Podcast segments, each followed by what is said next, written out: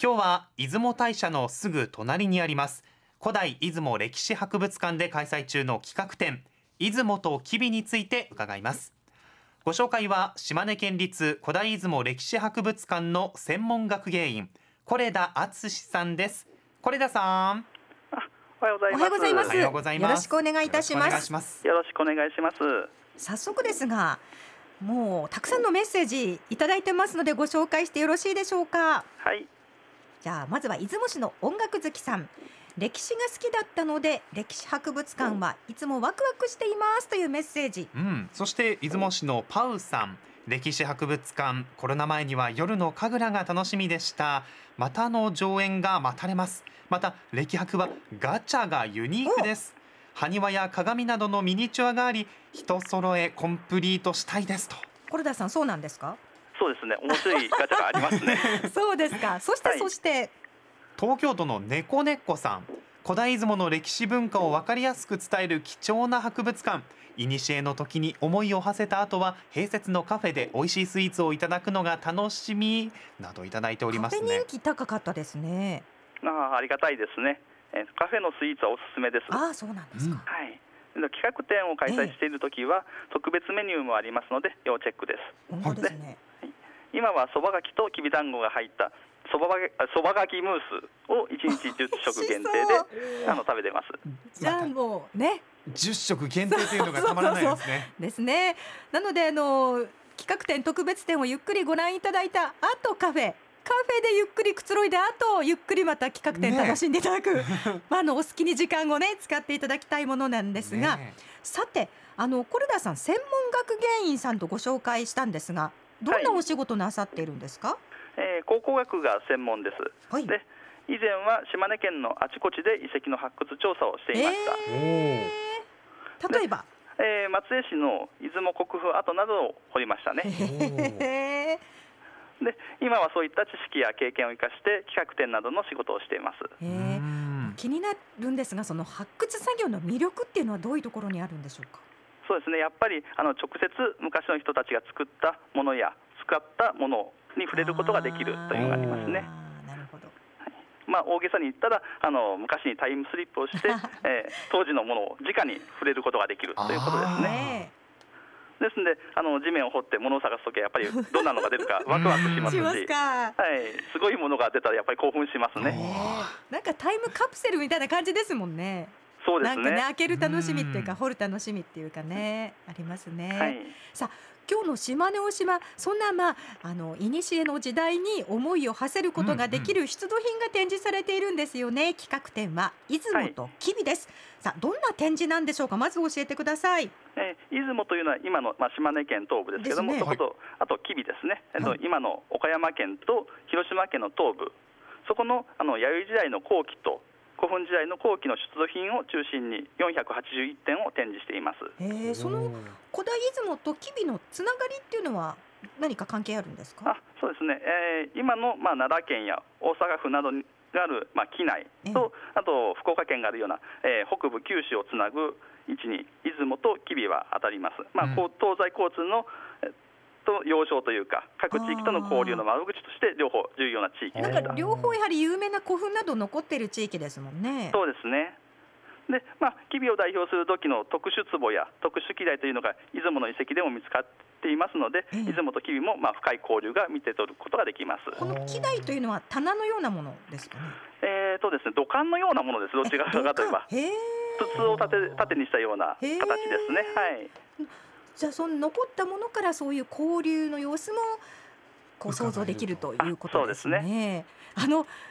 基本的なところを伺いたいんですけれども、先ほどさらりと弥生時代古墳時代とあったんですが確か中学校の歴史で習いましたが改めてどんな時代だったんでしょうかね？え弥生時代というのは今からおよそ2800年前から1800年前頃の時代です。はいで今回の客店の中心となる、まあ、後期は、えー、稲作が発展して、はい、はい、で各地で大きなまとまりができて、ええ、あちこちで、まあ、地域の王様が現れる時代です。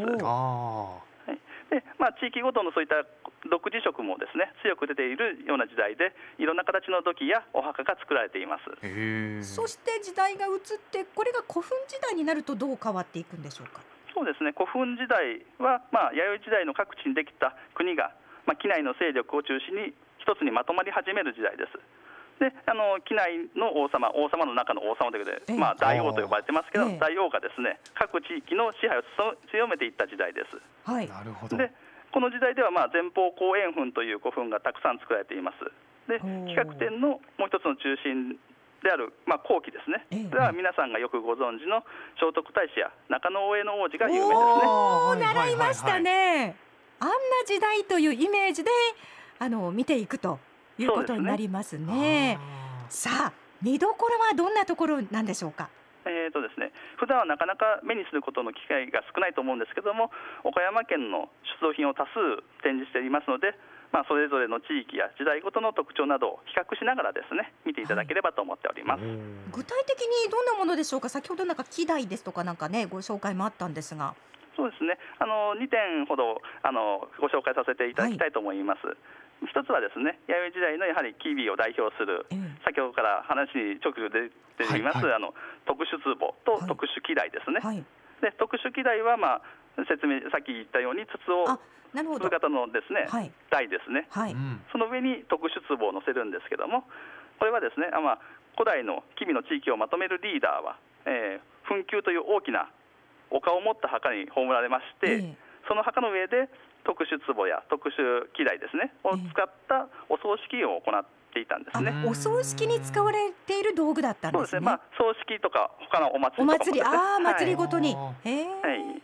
でまあ、こういった特殊壺や特殊機材はですねこの後、まあ交流のあった出雲でも使われるようになっていきます。今回の展示ではあの吉備とか出雲での各地で見つかった特殊壺や特殊機材を展示しているので見ていただければと思いますあまさに地域や時代によるなんか違いっていうのがね、わかりそうですよね。いろいろ面白い形をしたものがあるので見ていただければと思います。ね、そして二つ目は何でしょう？2つ目はですね、まあ、岡山県の八幡大塚2号墳の出土品も注目されているものです。はい、この八幡大塚2号墳というのは6世紀の後半に作られた直径が35メートルもある大型の円墳なんですけども、えー、武器や装身具など豊富な副葬品が出土しています。はいで当時ですね、えー、機内の朝廷は各地の交通のまあ要所とかですね、えー、農作物の主要な生産地といったところにですね、えー、三宅という直轄地を作ったんですが、えー、この古墳のある地域にも三宅があるんですね。はあでおそらくですね古墳の副葬品には王権との関連の強い太刀や朝鮮半島で作られた耳飾りみたいなものも出土していますので、えー、はい、三宅に関わる人物ではないかというのが有力な見方となってます。身分の高い方なのでなんかそのゴージャスな、うん。さを感じられるようなそんな出土品なんかもありそうですね。はい、ですね。大きな太刀とか鎧とかですね、えー、あと金の耳飾りとかありますね。あ見てみたい。もうこのほかもうたくさん見どころがあるんじゃないかなと、ね、まだまだあのご紹介しきれないものがたくさんあります。そうですよねこうした出土品を通して、まあ、時代や地域の歴史にね触れることもできますし歴史にあまり詳しくなくても楽しめそうですよね。そうですね。あの難しいことは抜きにして、まあ、出雲と吉備から集めた素晴らしい見応えのあるものとかですね、あるいはちょっと変わった面白いものとかも、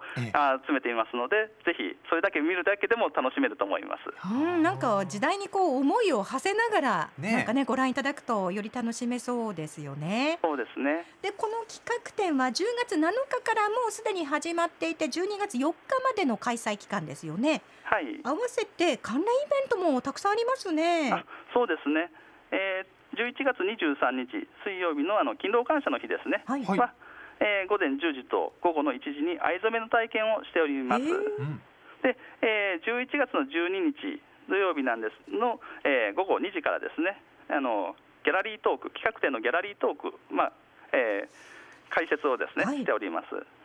で、えー、11月のやはり同じ12月あ12日の土曜日、これは午前10時から11時半なんですが、関連講座を開催しています。はい、えー、巨石墳の時代、えー、西日本の大型横穴式積筆粉の構造動向という演題で、えー、徳島文理大学の大久保先生のご講演があります。あじゃあもう専門的ななんかお勉強を学ぶこともできるそんなイベントもあるんですね。そうです。深く学ぶこともできます。ですね。お問い合わせ先はどちらになりますか？そうですね。詳しくは古代出雲歴史博物館のホームページをご覧くださいはい。ではおしまいにラジオを聴きの皆さんへメッセージございましたらお願いいたします。えー、普段なかなか目にする機会の少ない岡山県の資料数多く展示しています。この機会にぜひ見に来てください。はい。どうもありがとうございました。ありがとうございました。ありがとうございました。失礼します今日のゲストは島根県立古代出雲歴史博物館の専門学芸員是枝敦さんでした。さて確認しておきますと現在開催中の出雲と吉備企画展は12月4日日曜日までとなっております、はい、観覧料は一般企画展が700円で大学生企画展は400円。小中高校生は200円となっていて12月4日までの期間中会期中定休日11月1日火曜日定休日ですので、えー、ご注意ください、うん、詳しくはホームページでチェックしてください。今ね島根推しのコーナーでは私の島根推しをお待ちしております。島根県内でのお気に入りの場所おすすめの食べ物ぜひ知ってほしい地元の伝統行事や祭りなど何でも OK です。あなたの推しを教えてくださいさあ。一つね米子市のジエママさんからはこんなメッセージが、毎年出雲大社の神有祭に出かけています。まさに。やはり全国の神々様にご挨拶をしないとと思って行かせていただいていますよ。やはりこの神あり好き神ありという、うん、その地域への誇りっていうんでしょうかね、ね、感じるメッセージも届いておりました。さあ今月のプレゼントのご紹介です私の島根推しを送ってくださった方の中から抽選で島根県産最上柿2.5キロ12玉から14玉ほど入っております、はい、こちらを2名様へプレゼントいたします。応募方法は BSS アプリのプレゼントメニューからの投稿。その他 BSS のホームページアサスタ内のサイトメールファックスからも応募いただけます、はい、アドレスメールアドレスはこのアサスタのメールアドレスと同じ asa 朝アットマーク bss.jp ファックスは085935の0242です。締め切りは今月末となっています。当選発表発送をもって返させていただきます。ご了承ください。これぜひともあの最上柿美味しい時期になってますから。本当に。ねご応募くださいね。お待ちしております。次回は三瓶山のふもとに移住して起業毛織物を作ったり、はい、織物教室を展開する女性を紹介します。次回もお楽しみに